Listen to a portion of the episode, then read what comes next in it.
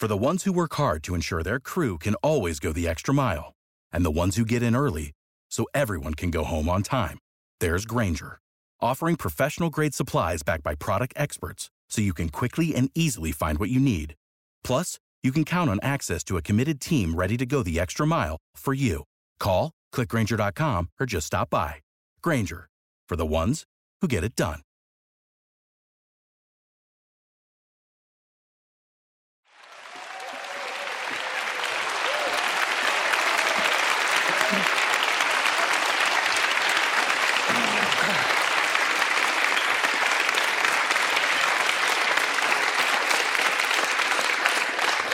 Thank you very much. Hello, everyone. Welcome to the Brendan O'Neill Show, coming to you live from Podcast Live in London.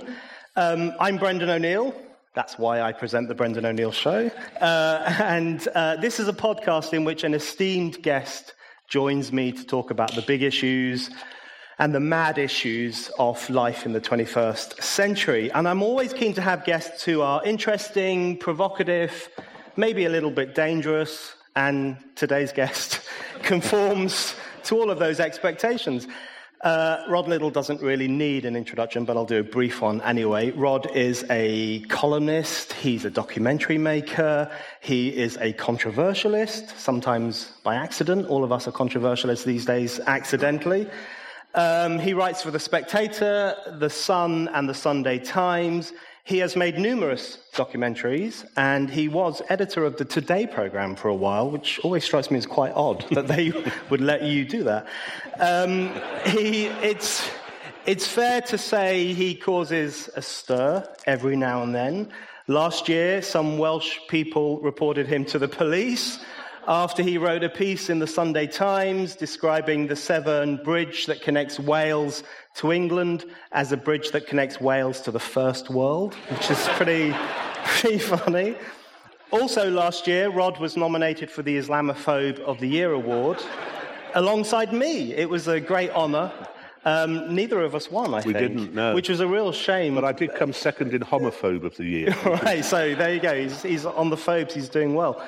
But it was a real shame, not least because the prize giving ceremony for Islamophobe of the Year award was in the Holiday Inn in Wembley. So we missed out on a really glamorous night there.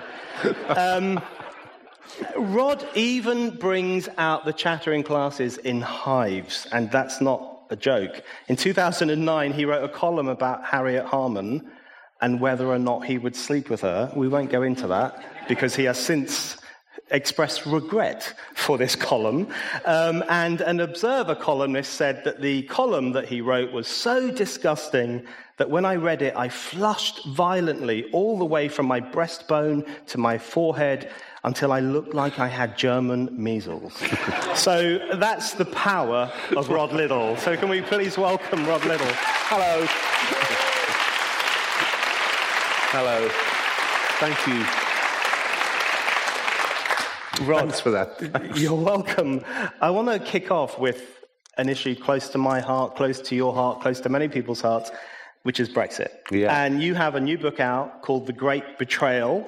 Yes. Um, you're not allowed to use words like betrayal anymore. Uh, but you, I believe, you are off the opinion that Brexit is not going to happen, and that their plan was that it all along is that it wouldn't happen. Is that, is that right? Pretty much. Certainly, I, I, don't think that the Conservative government planned for it not to happen. Um, but I think the Liberal establishment made sure it wasn't going to happen. And it occurred to me on the morning of the uh, 24th of June that it wouldn't happen. Um, that euphoric though we were briefly, mm. it was a pretty close call for me, actually, what way to vote.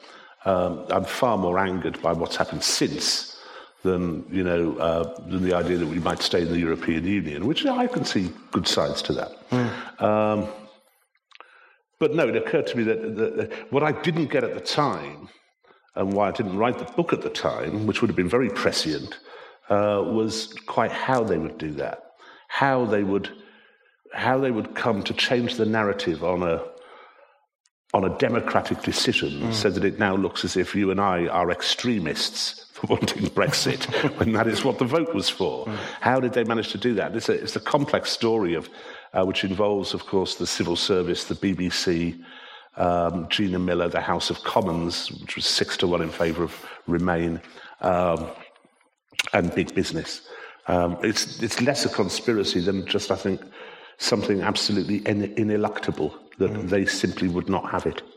Um, I think uh, uh, I, am increasingly of the opinion that they will not let Brexit happen. Yeah. But I'm kind of um, I'm pretty chilled out about that because I think Brexit's already done what Brexit should have yes. done, which has yes, caused this complete and utter, yeah. historically unprecedented meltdown among the political establishment, which I think is what a lot of people wanted to yeah. happen to expose the reality of this political elite. But I think uh, what I find extraordinary is that is is the amount of ex- exposure that has taken place. So so all these people who for so many years pretended to be liberal and caring and concerned about ordinary people, the the, the facade has been completely and utterly destroyed. It's gone. And now we know that they view us with absolute contempt. Absolute contempt and fear. Uh, because they have seen that populist movements, both from the left and the right. Uh, I mean, it's their, their way of controlling the narrative is to say that populism is always from the right, which is rubbish. You know, it, it can be from the right, left. It can even be from the centre. You know, as it kind of was with with Pim Fortuyn uh, mm. in the Netherlands. Um, and as Macron actually tried to present himself as a kind of populist. But there's these populist movements growing up because frankly, the divisions which exist within the House of Commons do not remotely match the divisions which exist within society. You know, it's, it's, and, and Brexit, uh, it's the last chapter of the book where I, I, say at least Brexit, the failure of Brexit has done that. Yeah. Now, the, the downside of that is that most of the people I talk to up north, you know, where I'm from, just say, well, I'm not voting again. Yeah. You know, what's the point? You know, they, they will never let us have what we want. Uh, the, the better news is that I think it has exposed to everybody, particularly working class voters, that they are held in utter contempt. Mm. Um, uh, they're considered to be sick, racist, xenophobic, ill informed. Um, and that's one of the ways in which I think uh, the narrative changed. They're, they're, very important to the, to the Remainer, the hardcore Remainer narrative, which is to assuage their guilt at saying, you're not having Brexit. We do not support Brexit when it was a democratic decision, is to suggest that that democratic decision was flawed mm. or was voted on by people who are themselves not democratic yeah. because they're xenophobic. Yeah. You know?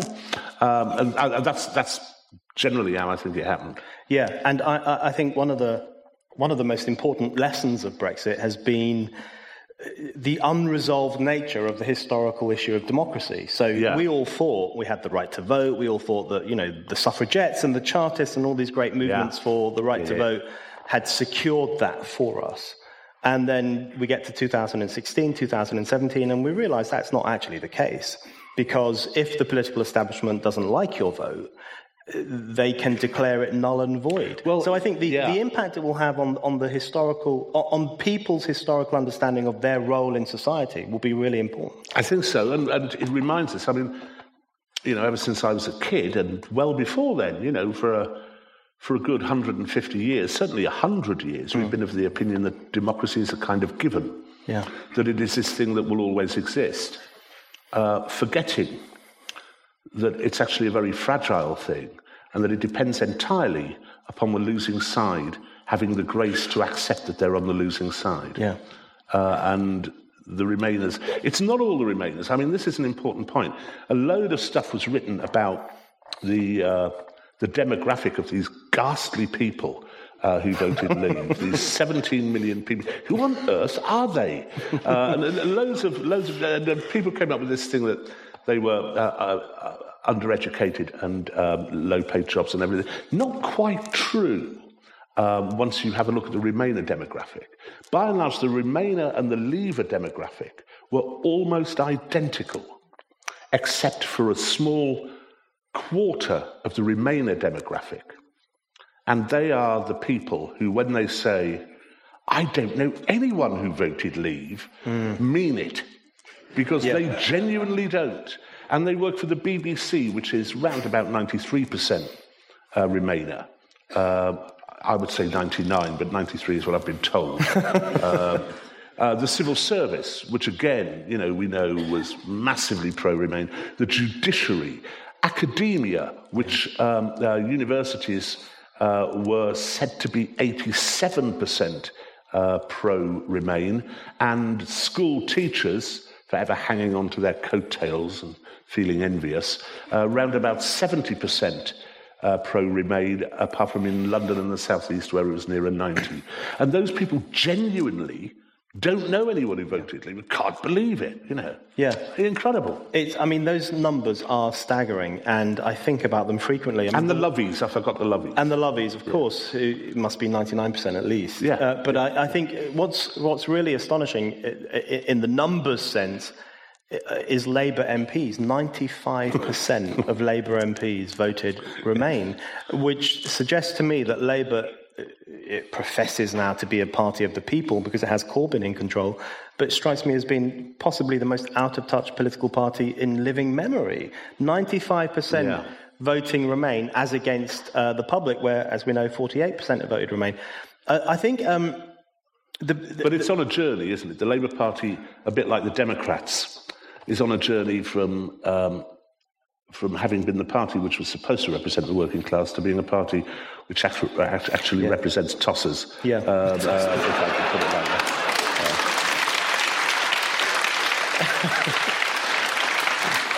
I, I, want to talk about those tossers in a minute, but I think no, let's do that. but the first thing I want to just just on Brexit for a moment, I want to ask you uh, about because the thing that is so shocking to me and, and your book title reflects this. So your book is called The Great Betrayal, and everyone, if you haven't already got it, you've got to get it. Um, what's really alarming uh, in this current moment is that the, the political establishment, uh, they're not content with telling us that we can't have the thing we voted no, for. They now no. want to control how we control talk about that. Yes, they yes. want to control the language. And if you say betrayal, or if you say yeah. sabotage, or if you say surrender, apparently you're a fascist. So, yes, exactly, yeah. what is I mean, are they, have they lost their minds, or are they now in such no, a powerful no, position that they can do this kind of thing? It's crucial to the cause. I don't want to say anything tonight, today rather, uh, that might cause Jess Phillips to be attacked by a lunatic. Uh, I, I, want Jess protected from lunatics in the street just as much as I want to protect it from that other dangerous thing, reality. Uh, I, I, it, it, uh, that whole confected scene in the mm. House of Commons, um, choreographed by that toxic dwarf Bercow, um, just with one after another, Labour MP and some of the Tory Remainers, of course, saying, we must use different language. We must use gentler, kinder language. Uh, otherwise, we're all going to be attacked in the street by madmen. Uh, and this has happened. This is this from Jess Phillips, who once said she wanted to stab mm. Jeremy Corbyn in the front. You know, it's John McDonnell who, who wanted to string Tories up from lampposts, you know, and they want, a, they want a gentler language. But it's crucial. It's absolutely crucial that, you see, I think you cannot talk about Brexit without using the word betrayal. Yeah. And if you don't use the word betrayal, you're not actually telling the truth as it stands. I think it is a betrayal. Um, but no, they control the language the same way that they controlled the narrative for the last, for the last three years, eventually controlled the narrative.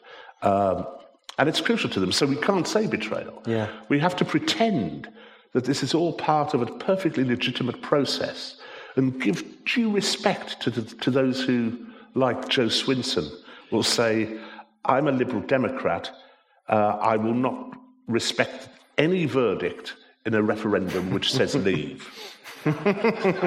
You're a Democrat? Um, uh, and so it's crucial. It's absolutely crucial to their cause. Yeah, I think that's absolutely right. And, and Rod and I both spoke at the Social Democrats conference in Leeds uh, last weekend. And because um, uh, Rod and I are both on the left, which often surprises people, but we can come on to that.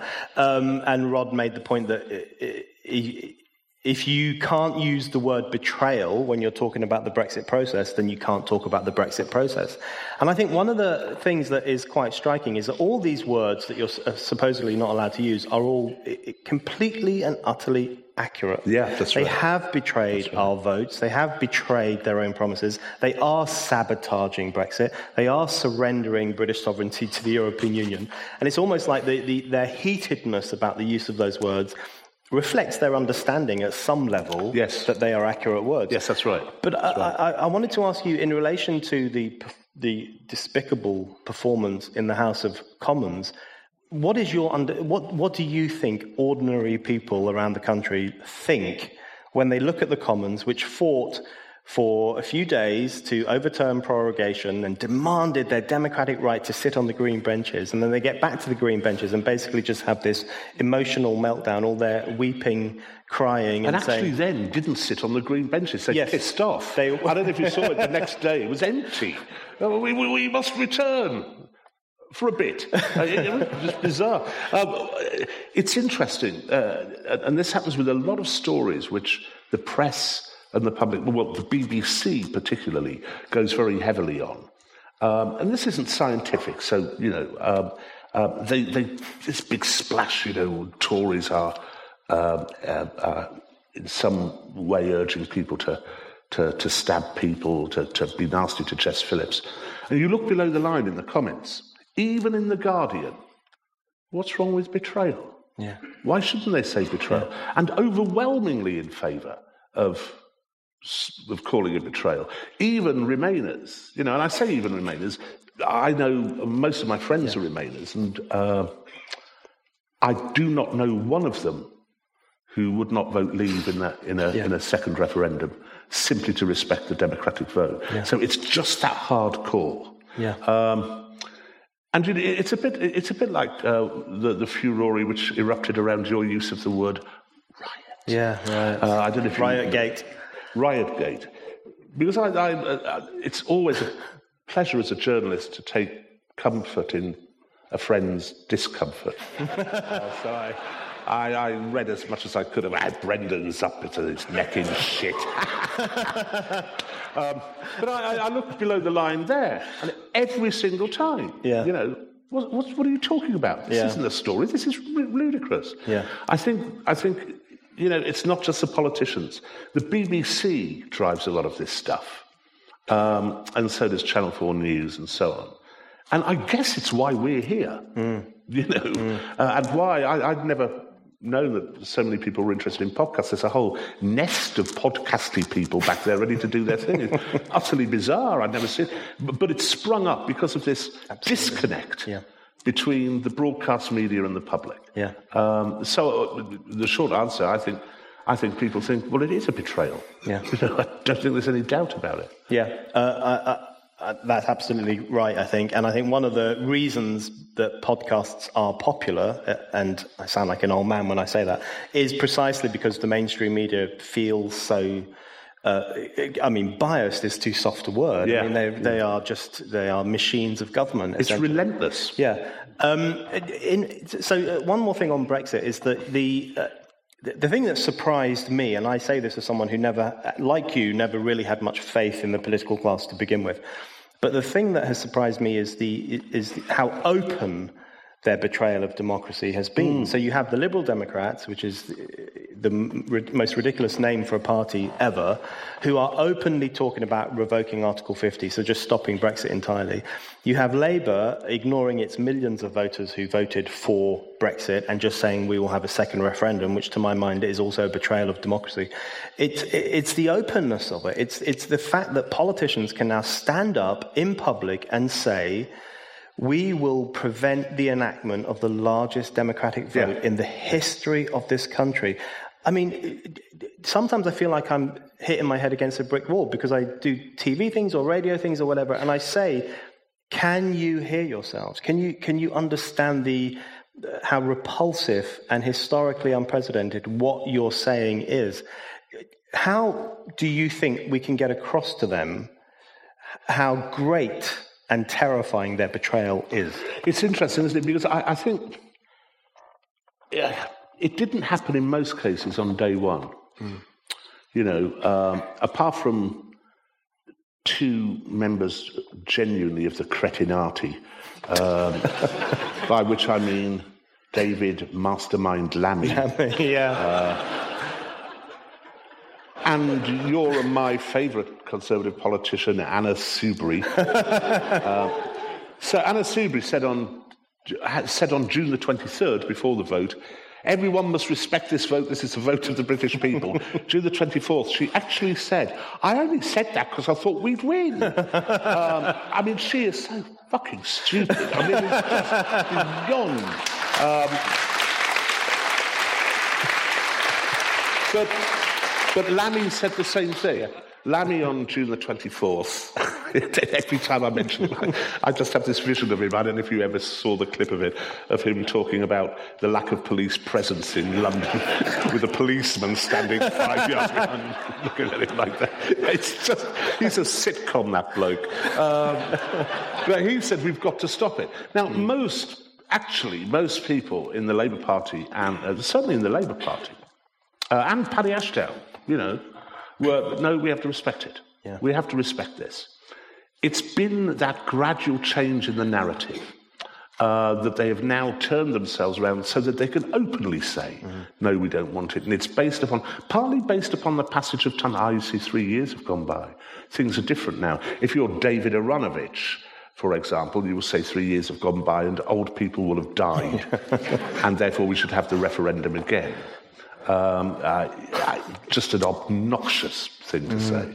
Um, so the, all of this stuff, the passage of time, the failure of Parliament, um, the failure to a degree of the levers, it's the filth. Who is that? All of that has contributed towards um, changing their narrative completely. So that now they can feel safe in saying, you know, um, no, we need a second referendum, Yeah. a, a confirmatory referendum. Yeah, yeah, confirmatory, confirmatory referendum with Remain on the ballot paper always. Yes, that's right, yes. Um, but you know, uh, it's interesting there that you mention Aaronovitch and others who have said, "Well, all these old people are dead, so Yeah. the, so the Democratic vote is, is it doesn't matter anymore." And uh, I often find myself thinking, you know, they call us fascists because Yes. we voted leave or we were in, uh, and you think hold on you Worse than people, fascists worse than fascists Lammy. Lammy says we're, the, the ERG and others are even worse than Nazis. They, they've killed even more Jews than Nazis killed. Um, but you think to yourself, hold on, you people want to overthrow the largest act of democracy ever. You are openly talking about Boris Johnson, fantasizing about putting the Prime Minister in jail. You cheer when people get imprisoned for saying supposedly offensive things. And you applaud the death of old people who are supposedly surplus that's to right. requirements. And you think, you do all those things, which to me sound borderline fascistic, and then you have the temerity to accuse us of fascism simply because we want to break away from the Brussels bureaucracy. yes. You think, how is this even possible? It's remarkable. I mean, some qualified caveats, you know, some parts of the Labour Party, um, Caroline Flint, Yeah. Kate Hoey, Oh, yeah. people like that. Yeah. Um, and Caroline Flint, you know, was a Remainer, Yeah. but saw and has stuck to that and has, has argued against a soft Brexit as well. I mean, Mm. and Stephen Kinnock to a degree. Mm-hmm. Um, and even Jeremy Corbyn. You know, Corbyn has been forced by his parliamentary Labour Party into the position he's now in. I mean, it's rare that Magic Grandpa gets a word of thanks, but um, but I think on this, you know, he Corbyn is far more anti-EU.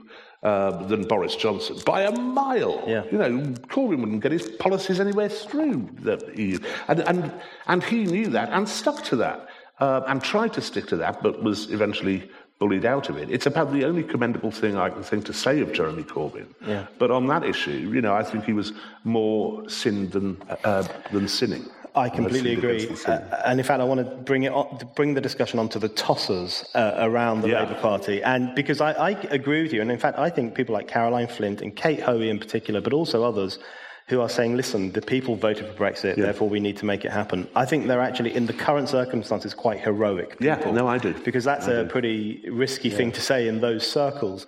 And I agree about Corbyn. I think, you know, I've been thinking increasingly about the tragedy of Jeremy Corbyn. The tragedy of Jeremy Corbyn is that the only interesting thing about him for the past 30 years, literally the only interesting thing, is that he was an implacable Eurosceptic in the mold of Tony Benn, because he used to be Tony Benn's bag carrier and he was basically in that circle. He was really uh, anti European Union in a very interesting left wing way. And he's been forced and cajoled by people like Emily Thornberry and Keir Starmer and all these others. Emily Thornberry, you know, dressed up like the European Union flag and all, all that horrific nonsense.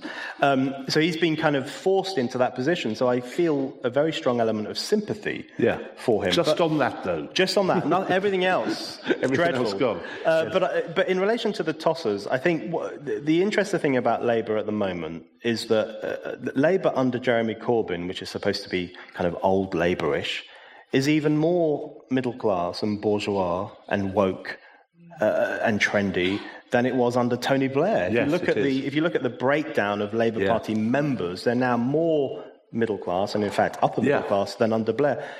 Where have these tossers come from, and how is it how has it been so easy for them to colonise the Labour Party? It's, it's, it's, always good to talk about tossers.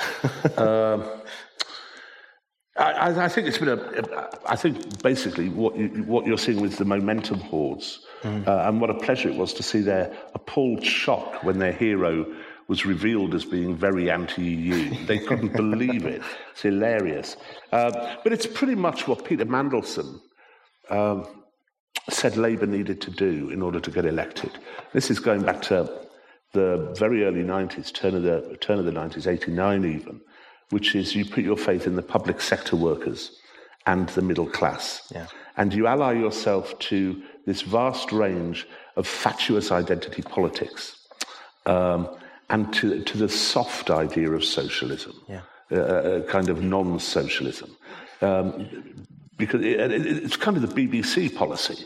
Um, you know, the BBC policy actually gives McDonnell and Corbyn a really hard time over economic issues, but not, not, not over the stuff which like immigration, which matters to a lot of people, you know, uh, particularly in the north of England and the east coast of England. Um, so it's been gradual, and it's been a bit like the Democrats have now become the party of, you know, the, the east and west coast yeah. and have given up the centre. So the Labour Party has done the same thing. Um, it's slightly more egregious in the case of the Labour Party in that that was set up to protect the poorest of us. You know, as simple as that. And it no longer has any time for the poorest of us. Yeah. I think the, the, to me, the, uh, as someone who, who comes from the left in a historical sense, the, the, depressing thing about what Labour is doing is that, to my mind, if, if, if the left is not about democracy, then what is it about? I mean, the point of the left, surely, yeah. was to give voice to those people who, for a long period of time, had had no right. representation right. whatsoever. You get from Peterloo to the Chartists, yeah. of course, to the suffragettes.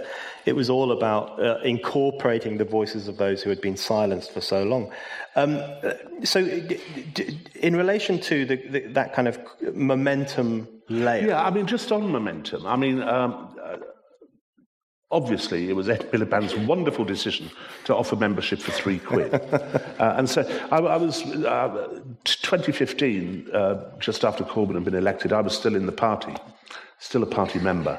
Um, and I was interviewing an extremely left wing radical feminist.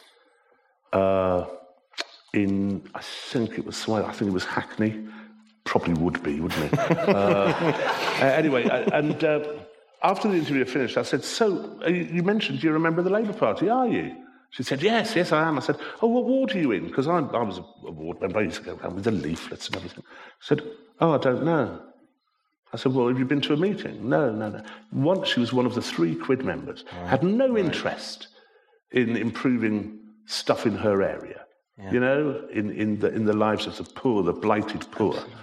No interest whatsoever. And I think that's true of a lot of momentum. Um, it's, it's, it's a kind of, um, it's what uh, Tom Wolfe called radical chic attitudinalizing, isn't it? Yeah. Uh, it's, uh, it's bollocks, basically. It's, it's complete bollocks. And you, you, you mentioned there identity politics. And the thing that strikes me about momentum and that new layer is that if you if you listen to them or if you go on TV with them, and, and I'm sure you've done that as I have, you will find that the thing that gets them really passionate, the thing that gets them slamming their fists on the table, is things like the right of um, transgender people to do a poop in the right toilet, Yes. or the right of, uh, or, or you know, they will talk about uh, this obsessive um, relationship with race and the right Yeah. to, to use the right language. Race is the biggest one. Race is a huge one. Race and gender are, are big issues for them, and I, I, I- sometimes think they don't understand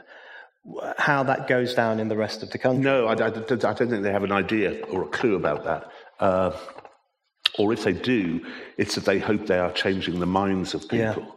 Um, uh, and the problem is that racism and the, the, the cry of racist has now become so hideously devalued um, that actually, you know, there is still racism around Yeah. in society, and it, you know, we should stop it. Mm. Um, but so many things now get lumped into this category uh, that, that it's become almost meaningless. Yeah. The transgender issue is uh, hilarious. I mean, it's just hilarious. Uh, but I also think it's kind of a, a tipping point. Um, I, was, I was interviewed about this recently, and I thought that with the transgender issue, we'd reached a stage called peak wank. Uh, that, that, that it couldn't become any more absurd. So we're in, this, in the position at the moment whereby we must say that um, someone who is gay was born gay, it's hardwired. Someone who is transgendered was born to be the sex they become, that's hardwired. But it's not hardwired to be a woman. Yeah. I mean, these ludicrous things. It's, it's, and I, I know the public gets this, but increasingly, um, increasingly there are certain slightly dissenting elements of the chattering class get this as well. Yeah. Especially, of course, the feminists Yeah. who are infuriated Yeah. by, uh, by, the, by the, the, the second wave of feminists, infuriated by the transgender stuff. Uh, and lesbians particularly, Yeah. because they believe they may not exist in 20 years' time, Yeah. you know. Um, um, and one is tempted to say to some of the more doughty campaigners from there, uh, well, you made your fucking bed, you lie in it. You know, all those years of, of uh, uh, because it was never about getting equality, it's all about being better than now. You know, as Douglas Murray puts it, it's not about equality. It's actually better to be gay. It's better to be black. It's better to uh, uh, dress up as a nice lady uh, and, and go to a strange toilet somewhere. um, so it's liberal overreach, or what John Gray calls hyperliberalism. And I think the, the, and the rest of the country, without question, I talk to the Corbynistas uh, in my constituency of Middlesbrough South and East Cleveland, and they have no time for it. Yeah. And they don't quite believe it. And I Yeah. put it to them, and they say, oh, that doesn't matter. And I said, well, you know, that's what your lot are saying, you Yeah. know. Yeah, well, I'm not, had any of them coming round my house. fucking plant them between the eyes. Uh, so they have nothing to do with it in the same way, actually, uh, sadly, that they think that the anti Semitic stuff Yeah. is uh, something made up by Tories in, in Yeah. because there are so few Jewish people in, in the northeast, they can't quite believe it. Um, but no, it's, it's, it's interesting. But, you know, I, uh, one doesn't laugh at the feminists because they are now allies Yeah. in this battle. I think Uh, that's and one needs allies. Absolutely. One needs as many allies as one can get. And I think the interesting thing about feminist activists and lesbian activists is that you now have this incredibly bizarre situation where if a, if a lesbian refuses to sleep with, Yeah. a, with a woman who has a penis, she is transphobic and That's right. bigoted and she right. needs to be cast out of polite society. And Well, think, or indeed, if we do. yeah. Uh, you know, if if, uh, uh, if I refuse to sleep with someone because he had a six-inch cock, um, I am being transphobic. You're a Uh, bad which is- person. I, I mean, I wouldn't. Uh, I'd be up for anything. But I mean, just to, to let you know. but, but you got you got this idea of the of the how it's no longer about equality, um, because of course it's not just the BBC, it's not just uh, the Labour Party, the Liberal Party, it's also corporations. You know, it's increasingly corporations, advertising, where every advert on television is now a mixed race family, and it's almost always a black dad and a white mum. Why are they doing this? You know, it's it's this it's the sheep the sheep approach to it. But uh, there was a, a Monopoly. I don't know if any of you played Monopoly. I think it's an awful game. But there's a new edition of Monopoly out, where men pass go and they get $200.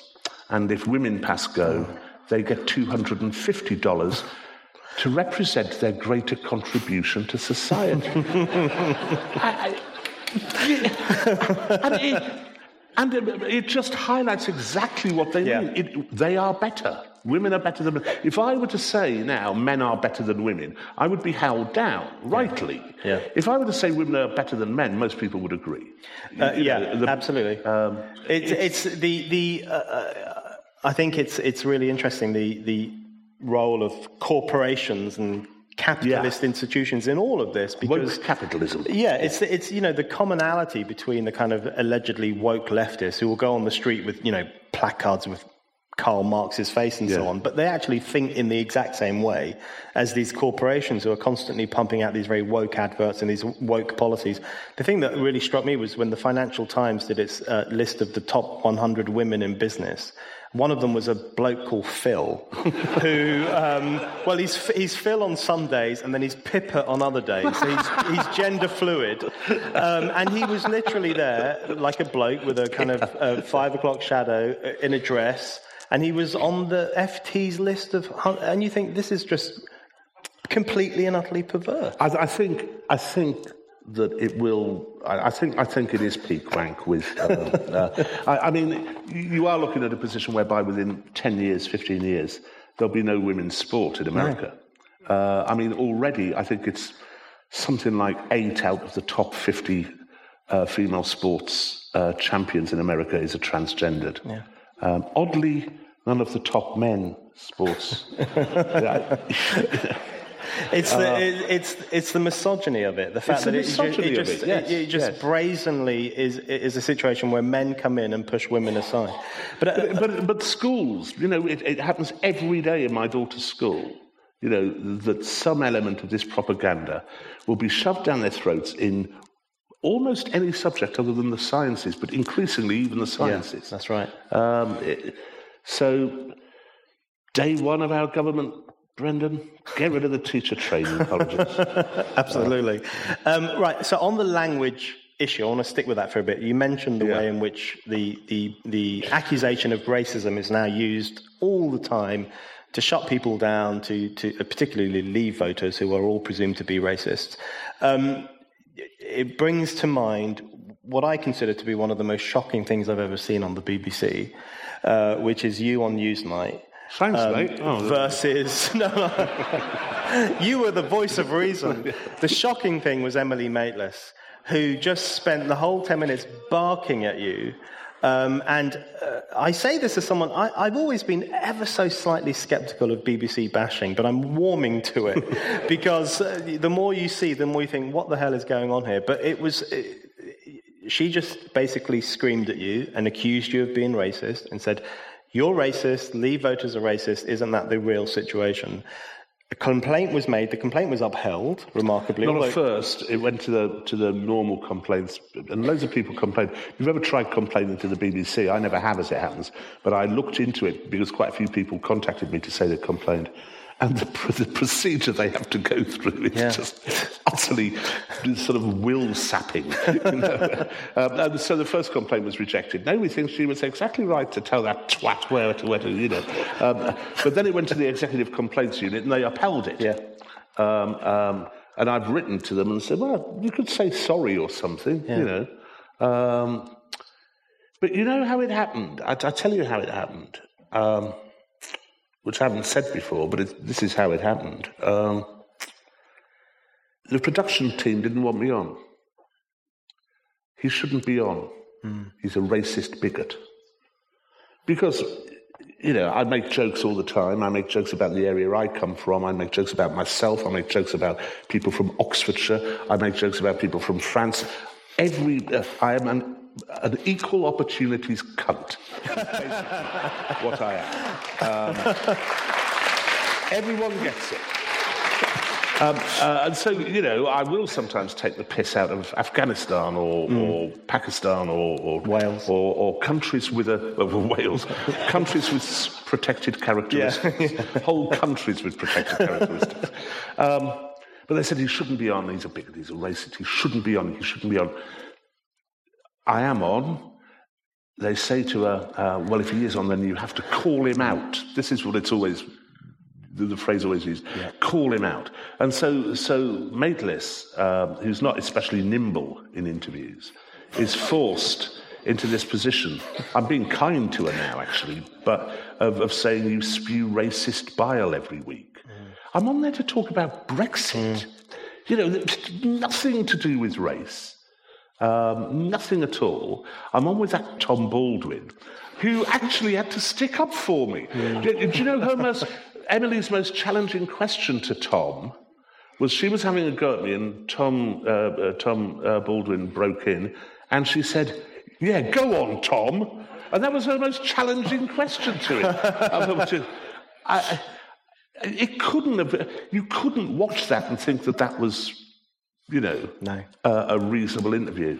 Um, but they keep doing it. I, you know, the last book I did, I'm getting used to it. Um, um, Selfish Whining Monkeys, which was which was basically a blue Labour treatise um, with with rude jokes in it, um, obviously. Uh, but, but, they put me on Channel Four News, and who did they have next to me?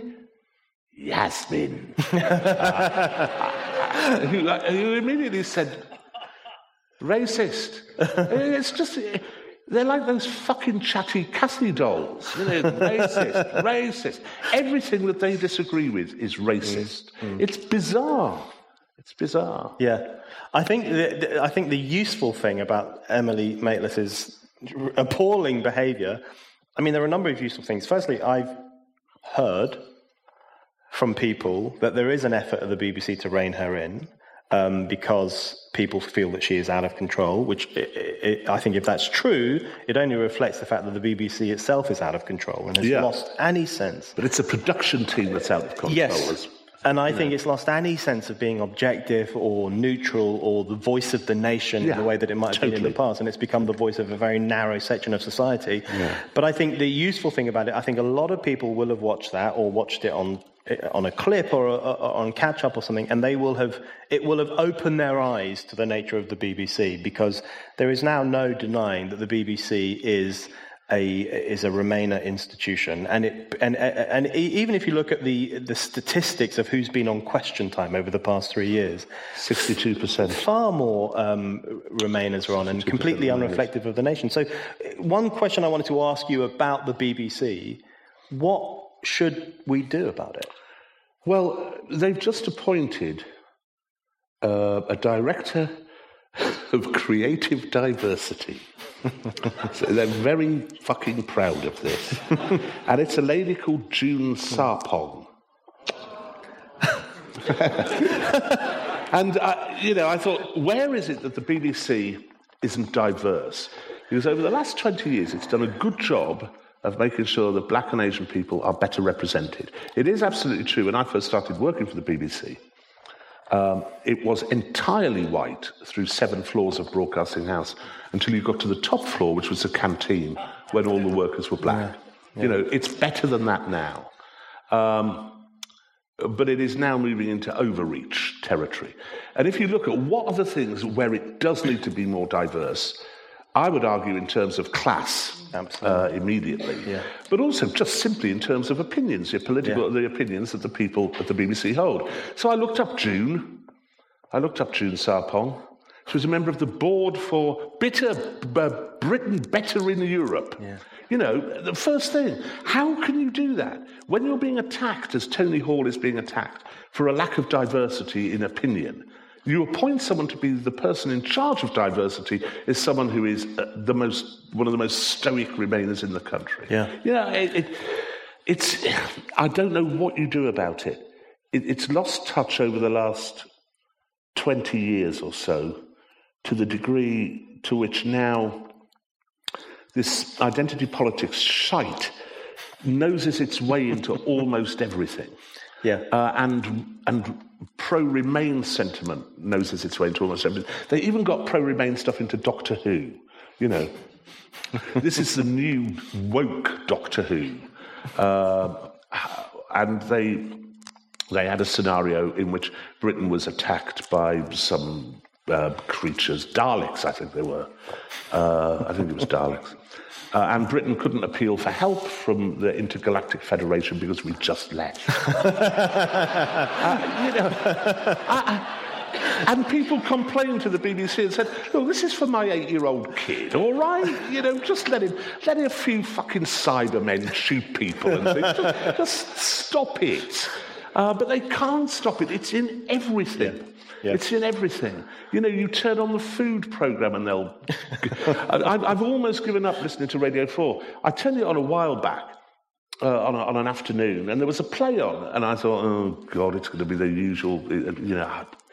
But it wasn't. It was interesting. It was about how the writing of the music for Watership Down, the film, came about. And I thought, oh, this is interesting. Why are they doing this? Why are they doing this? Ten minutes in, he's transgendered. Oh. I mean, you know, and then, of course, they did Watership Down on the BBC. And you suddenly had, and I remember the book with great fondness from when I was 11 or 12, a lovely book. I do not remember there being a transgendered bunny. Strawberry had transgendered. Furthermore, there were all these keening sister bunnies. There were all these female bunnies who were against oppression. and it just, why do that? Yeah. Write your own bloody story about woke rabbits and leave poor Richard Adams alone, you know? anyway, sorry. That's a, uh, a slight tangent. but, but sticking with the issue of, of, of, language and what you're allowed to say and what you're not allowed to say, um, I wanted to ask you about Islamophobia. Ah, because yes. um, it's an issue close to our hearts. And you wrote a piece in The Spectator uh, recently saying uh, everyone was talking about all the Islamophobia in the Conservative Party and what are we going to do about it. And Rod wrote a piece saying there isn't enough Islamophobia in the Conservative Party. So th- that begs the question it, what do you understand by the term Islamophobia? Why do you think there should be more of it? I think there should be more questioning of Islam. I think we've got ourselves into a terrible position whereby we exonerate the ideology and persecute the people. Mm. I don't think there's much doubt that a lot of Muslim people do get a rough time in this country. I think it's absolutely outrageous that, that, that white politicians should tell Muslim women they're not allowed to wear the veil. I think that's a revolting and undemocratic and unfree thing to do. I don't like it when organisations like Hizb ut-Tahrir, which has always been peaceable, even if its views, I don't share a single word of them, mm. um, are blacklisted and told they can't speak. You know, I think it's absolutely wrong. And what we've been doing is persecuting individual Muslims and leaving this, this ideology alone. And I'm sorry, whatever way you look at it, Islam has within it a certain misogyny, a certain homophobia, anti Semitism, and a lack of respect for freedom of speech and freedom of conscience all four schools of Islamic thought agree. You know? Mm. Um, and I think we have to we have to say, look, we're not happy with that.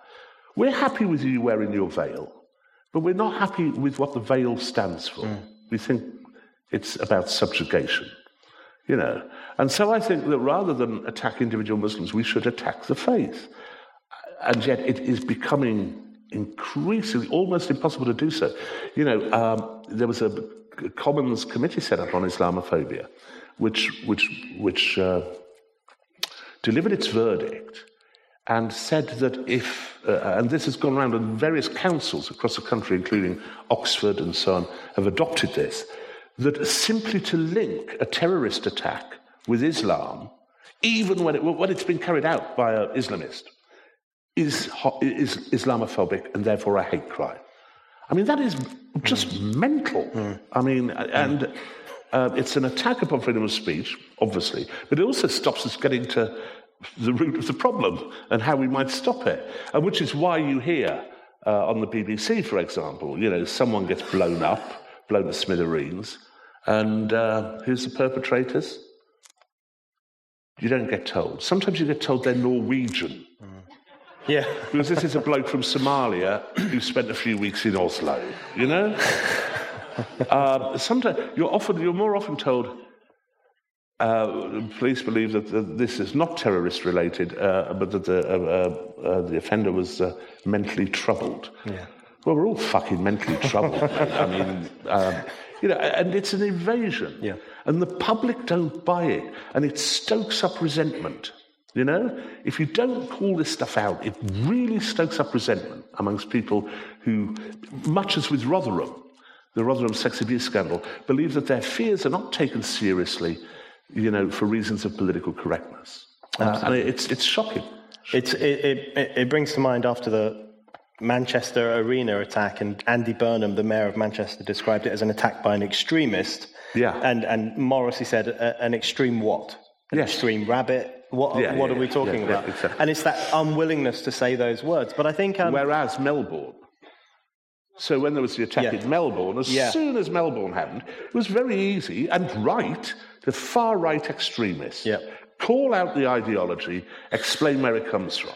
You know, that's fine, but do the same thing. Yeah, I think um, I, I completely agree with you on, on the the existence of anti-Muslim bigotry. It's un, it, it seems unquestionable to me that Muslims get a rough time, but the, Yeah. but uh, Islamophobia is a very different thing, and it seems to be about uh, force fielding an ideology and a religion from criticism. And I, I thought. uh, You and I were nominated for Islamophobe of the Year award by the Islamic Human Rights Commission, Which is itself an which oxymoron. Is, which yeah. is an oxymoronic. Um, but the thing that struck me about that, and this is actually not even that funny, but in 2015 they gave the award to Charlie Hebdo, Yeah, and they gave the I know. award, they gave the Islamophobe of the Year award to Charlie Hebdo three or four months after their members of staff had been slaughtered in their offices for, for mocking Muhammad. And the, the absence of criticism of that kind of behavior, the lack of outrage about that kind of behavior, I think sums up the problem with the Islamophobia idea, which is that you can't even speak freely about oppression and freedom and so on. But it percolates down, you know, it, it, it eventually becomes accepted that you can't do any of this. Um, I, I, I wrote a, a little short for uh, the Sunday Times for tomorrow, um, which was about, I don't know if you saw the story that this week Indarjit Singh, who used to do Thought for the Day uh, for, for the Today programme, has given up because he's sick of the BBC's political correctness. He'd written something and then he was told he couldn't put it out uh, because it might offend Muslim people. And he said, But I haven't mentioned them any. What are you talking about? He wasn't allowed to do it, so he'd had enough of it. Um, and I said that uh, in this little, tiny little squib, uh, which goes alongside my column, that you know, Thought for the Day would be far more interesting if it wasn't filtered through the sphincter muscle of a liberal BBC apparatchik. Uh, and it, it actually had real religious people coming on. So I said, we need a left footer to condemn abortion. We want a Presbyterian on to smite the sodomites. We want an evangelical Christian to come on and talk about the whore of Rome. Uh, and we want an Islamist on to detonate just before the pips. Guess what? I, I get my copy in advance. Guess what was taken out? So I can, I can be as rude as I like about all these other religions, but not that one. Yeah. You know. And, uh, uh, you know, there are so... You, there was another case. Uh, sorry, forgive me. There was another case of this uh, where I was doing something on are jokes acceptable? What sort of jokes are acceptable? And I started by telling three jokes in my column. One was, uh, uh, and it was all based along why did the chicken cross the road? Um, uh, why did the chicken cross the road to get to the other side? That's, that's okay. Why did the pervert cross the road? Because he was nailed to the chicken, etc., etc. and then my third one, which I made up myself, was why did the Muslim cross the road? Force of the blast. Um, that, that was Im- immediately taken out, Yes. thereby proving everything I was about to say. But I couldn't write it. Yeah. You know. but Anyway, I think uh, no, uh, there there are so many problems with that kind of thing. I mean, it's an attack on freedom of speech, it's an attack on freedom of conscience, but also, as you were saying earlier, it makes Muslims' lives harder. I think the best thing we could do for our Muslim Yes. friends and our Muslim communities is to throw open their beliefs to as much ridicule as everyone else's beliefs. Yes, of I mean, course, that's of true course, equality. of course, yeah. True equality is that the Muslim has the piss ripped out of them as much as the Yes. Christian does. Everyone That's should the- have that right. that's the aspiration that we should have. Um, so I think, is that a microphone? Yeah, I think we've got time for like about three questions. But if anyone does a speech, we're just going to shut you up. I'm just telling you in advance. So three or four questions. Um, Unless you're from the Islamic Council of Britain. yeah. Thank you. Uh, just wanted to say, please don't ever stop what you're doing, and Rod, never stop being yourself. It's wonderful. Well, thank you. uh, given your past, Rod, given your past comments about uh, Harriet Harman's uh, attractiveness, if she were God forbid, ever to become uh, interim prime minister, would that change your view? the reason, I, the reason I, I, I, felt bad about that piece wasn't because it upset Rachel Cooke of The Observer. I, talked about pulling Harriet Harman in a kebab shop late at night. you know, it's two o'clock in the morning. You think, well, it'll do, won't it? Uh, and, um, and the trouble is that that got in the way of the point I was trying yeah. to make about Harriet Harman. Yeah. I mean, my problem with Harriet is that she's, she seems to me to be a bien pensant metro feminist. So, you know, the women who are struggling on four pounds an hour up in you know, Middlesbrough couldn't give a shit about it. Are there plenty of women in the city? Mm. You know, all that kind of stuff. Uh, and also the hypocrisy that, you know, she's against selective schools, but nonetheless sends her kids to them. You know, it's just the usual Labour hypocrisy. But frankly, of the options available to us as the interim leader of a, of a GNU, uh, a, a, a government of national unity, I'd vote for her every time. I mean, you, you know, uh, John Bercow, anyone? you know, um, what, what's, your, uh, what's he called? Dominic Grieve. Oh, no Dominic way. Grieve. Uh, Oldmar Beckett, who once described herself as a moron. Uh, we have had morons running the country before, so there's no constitutional problem. But uh, so I'd probably vote for Harriet of, of that lot, frankly. Um, ghastly woman. He's, so long as everyone calls her Har person, I don't mind. uh, anyone else? Um, yes, here in the front row. Um, so everything you talked about, when, when, does the whole edifice come crashing down? It's all, it's all built on lies. It can't last. Is, is it going to get a lot worse before it gets better, or are we turning a corner, or what's going to, what's to happen? Well, I, as I say, I think we are. I, I mean, but it's partly wishful thinking. I do think we're at peak wank. I think the wave of wank is sort of tilting over like that to conjure up a nice image for you. uh, um, and uh, you see, you see, the great thing is that when you investigate any of these identity policy hierarchies, you tug at one strand and the whole thing comes apart like a mohair sweater knitted by a moron. You know, it all collapses. Mm. So we now have the lesbians and the feminists both hating the transgender community. But I, I you know, it, it starts a, a, long time before that. I remember being in the Labour Party and, and black members of the Labour Party complaining to me privately about all women shortlists because it made it more difficult for them to get jobs. So, so it all comes apart. How quickly it comes apart, I don't know. Uh, I think we need, you know, I think we need a new party to, to, uh, to, to point this out, which is why I'm in the Social Democrats. We're, you know, uh, fairly hard line on this identity politics mm. stuff. Um, with a, a nation state, faith, flag, family, and all the blue Labour stuff, which I used to argue for in the Labour Party. Pretty much what the Labour Party used to be about, uh, but a, a, redistributive on economic issues. But we're small. Um, tomorrow does not yet belong to us. Uh, but maybe the day after tomorrow, once Brendan's joined, if you, once you've all joined, please, you know, if you if you if you want to, uh, uh, if you're interested, have a look at something called the New Declaration, and if you look down there, I think you know you'd find that uh, there'd be a, quite a lot that you'd agree with uh, in there from the SDP. Yeah, I hated them in '83. I think um, I, I, agree about peak wank, but I think. Um, in order to push it over the edge, it needs more people to call it, it out, to use that horrible phrase. Because uh, I think one of the reasons it has had such an easy ride for so long is because of the silencing of criticism and the demonization yeah. of people like Rod or others who raise those critical points. And it's only the bravery of people who will stand up and say, if you have a penis, you are a man, yes. that will really push this stuff completely over the edge. That's, uh, you, see, you see how you reacted there. I was at a Social Democratic Party meeting where, we, where the leader, William Clouston, was taking questions from the, from the floor, just as, as we're doing now. And the questions were all about economic policy and stuff, what we're going to do about it, nationalise the railways, all that kind of stuff. And then one woman stood up, I only have one thing to ask you.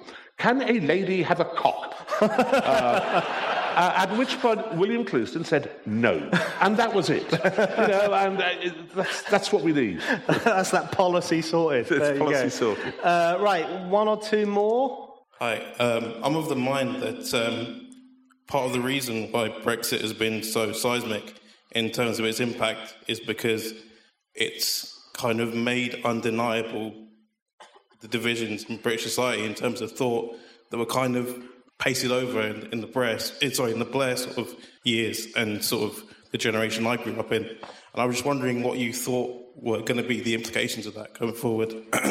sorry, I got a bad throat. Um, yeah, like I think Rod alluded to at the beginning, there's these sort of groups and demographics that if they were on a Venn diagram, they wouldn't overlap, you know? So I just thought, like, what you thought was going to come of that, you know, past Brexit. I, I don't. I, I disagree, to be honest. I don't think that everyone talks about this massive corrosive divide that Brexit has caused. I don't see it. I see a massive divide between a small portion yeah. of Remainers yeah. and everybody else. But, you know, I have conversations with most of the Remainers, and they're perfectly amicable. There's no unpleasantness, there's no calling you a fascist. It's just that bubble wrapped elite. Yeah. That's the only place there's a problem. All we've got to do is kill them. uh, uh, yeah. That's going to go out. You're not allowed it? to say that's that. Go, that's going to go out. Liddle wants them all dead.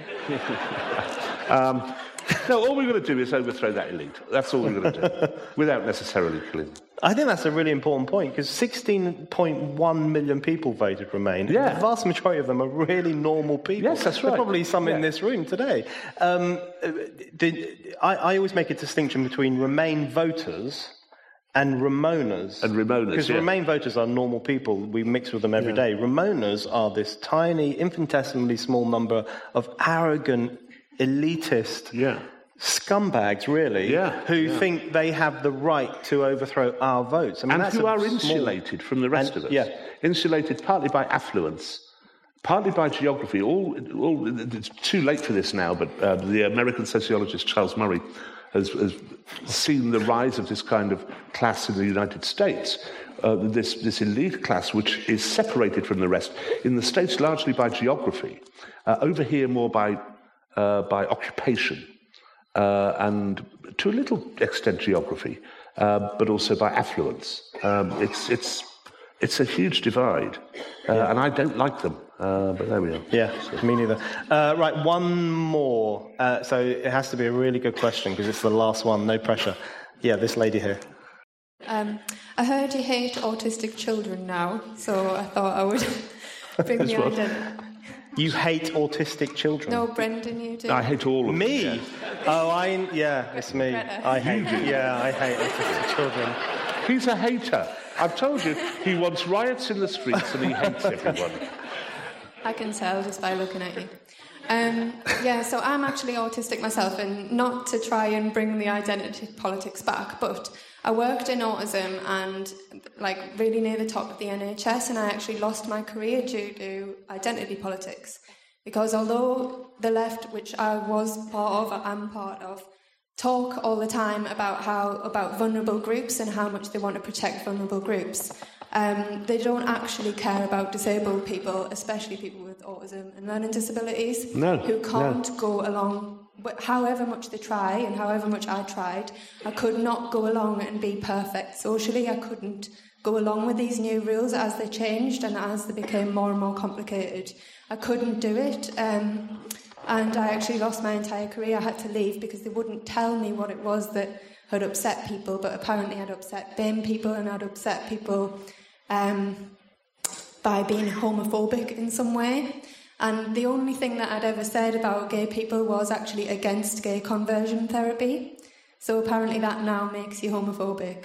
as far as I can tell. I, I I'm, think I'm, I'm really sorry. I'm really sorry about that. Yeah, Um, well, it's, that's horrible. Uh, Hopefully, I'll restart my career, and I know a lot about things now. And But we need to get rid of protected characteristics entirely. It's, Apart it's a load of bollocks. apart from Um, ginger people,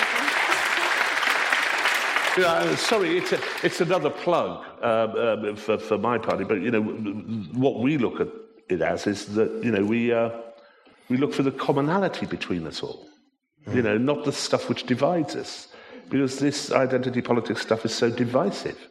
Um, and you're right that disabled people don't get the same sort of care and protection um, that some other groups do. You know, the aged don't either. You know, everyone hates the old now. Uh, just as I got there as well. Yeah, I think the um, that's a very useful point, and I, uh, it's just suddenly dawned on me what you meant, which is that I, I criticised Greta Thunberg, and lots of people have interpreted that as being anti-autistic, which of course it's You not. But I think bastard. it's a horrible person. But I think your point actually sums up the. Um, the ruthlessness of identity politics, which is another aspect of it. I mean, they are ruthless They are people. ruthless, they will yeah, yeah, destroy you without batting an eyelid. They don't give a damn about uh, destroying people's lives or casting people out of society.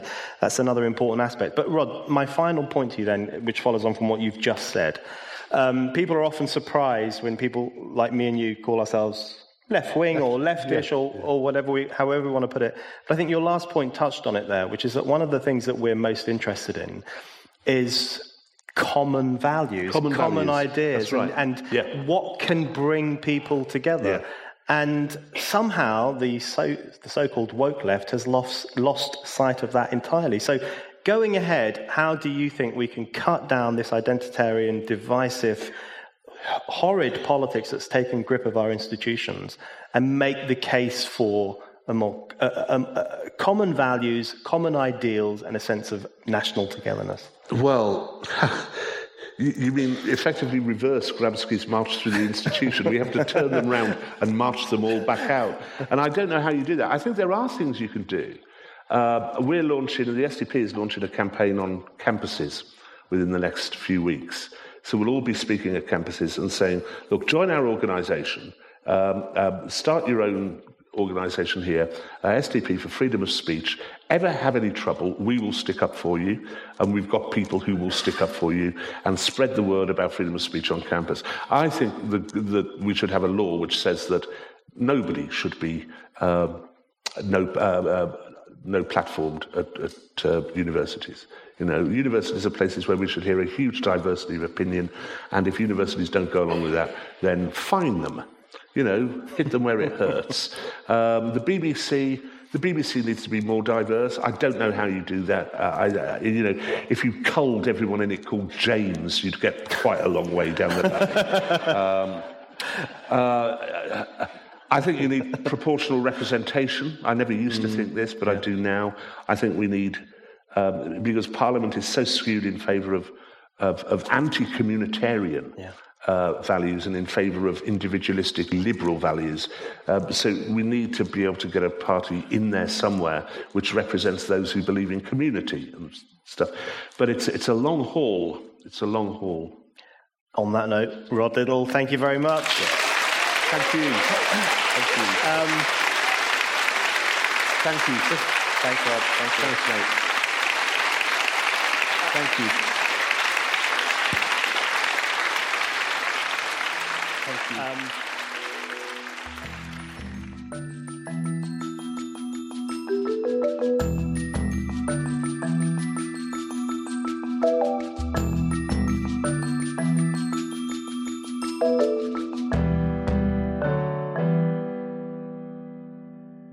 Thank you for listening to The Brendan O'Neill Show. We'll be back with another guest and more discussion. Don't forget to subscribe, and in the meantime, keep reading Spiked at www.spiked-online.com.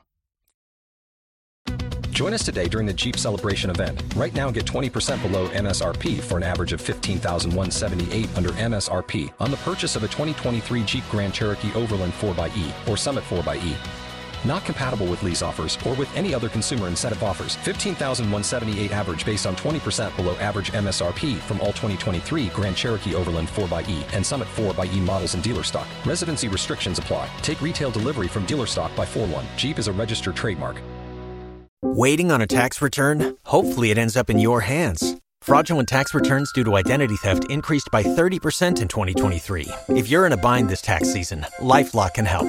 Our US based restoration specialists are experts dedicated to helping solve your identity theft issues. And all LifeLock plans are backed by the Million Dollar Protection Package. So we'll reimburse you up to the limits of your plan if you lose money due to identity theft. Help protect your information this tax season with LifeLock. Save up to 25% your first year at LifeLock.com slash aware.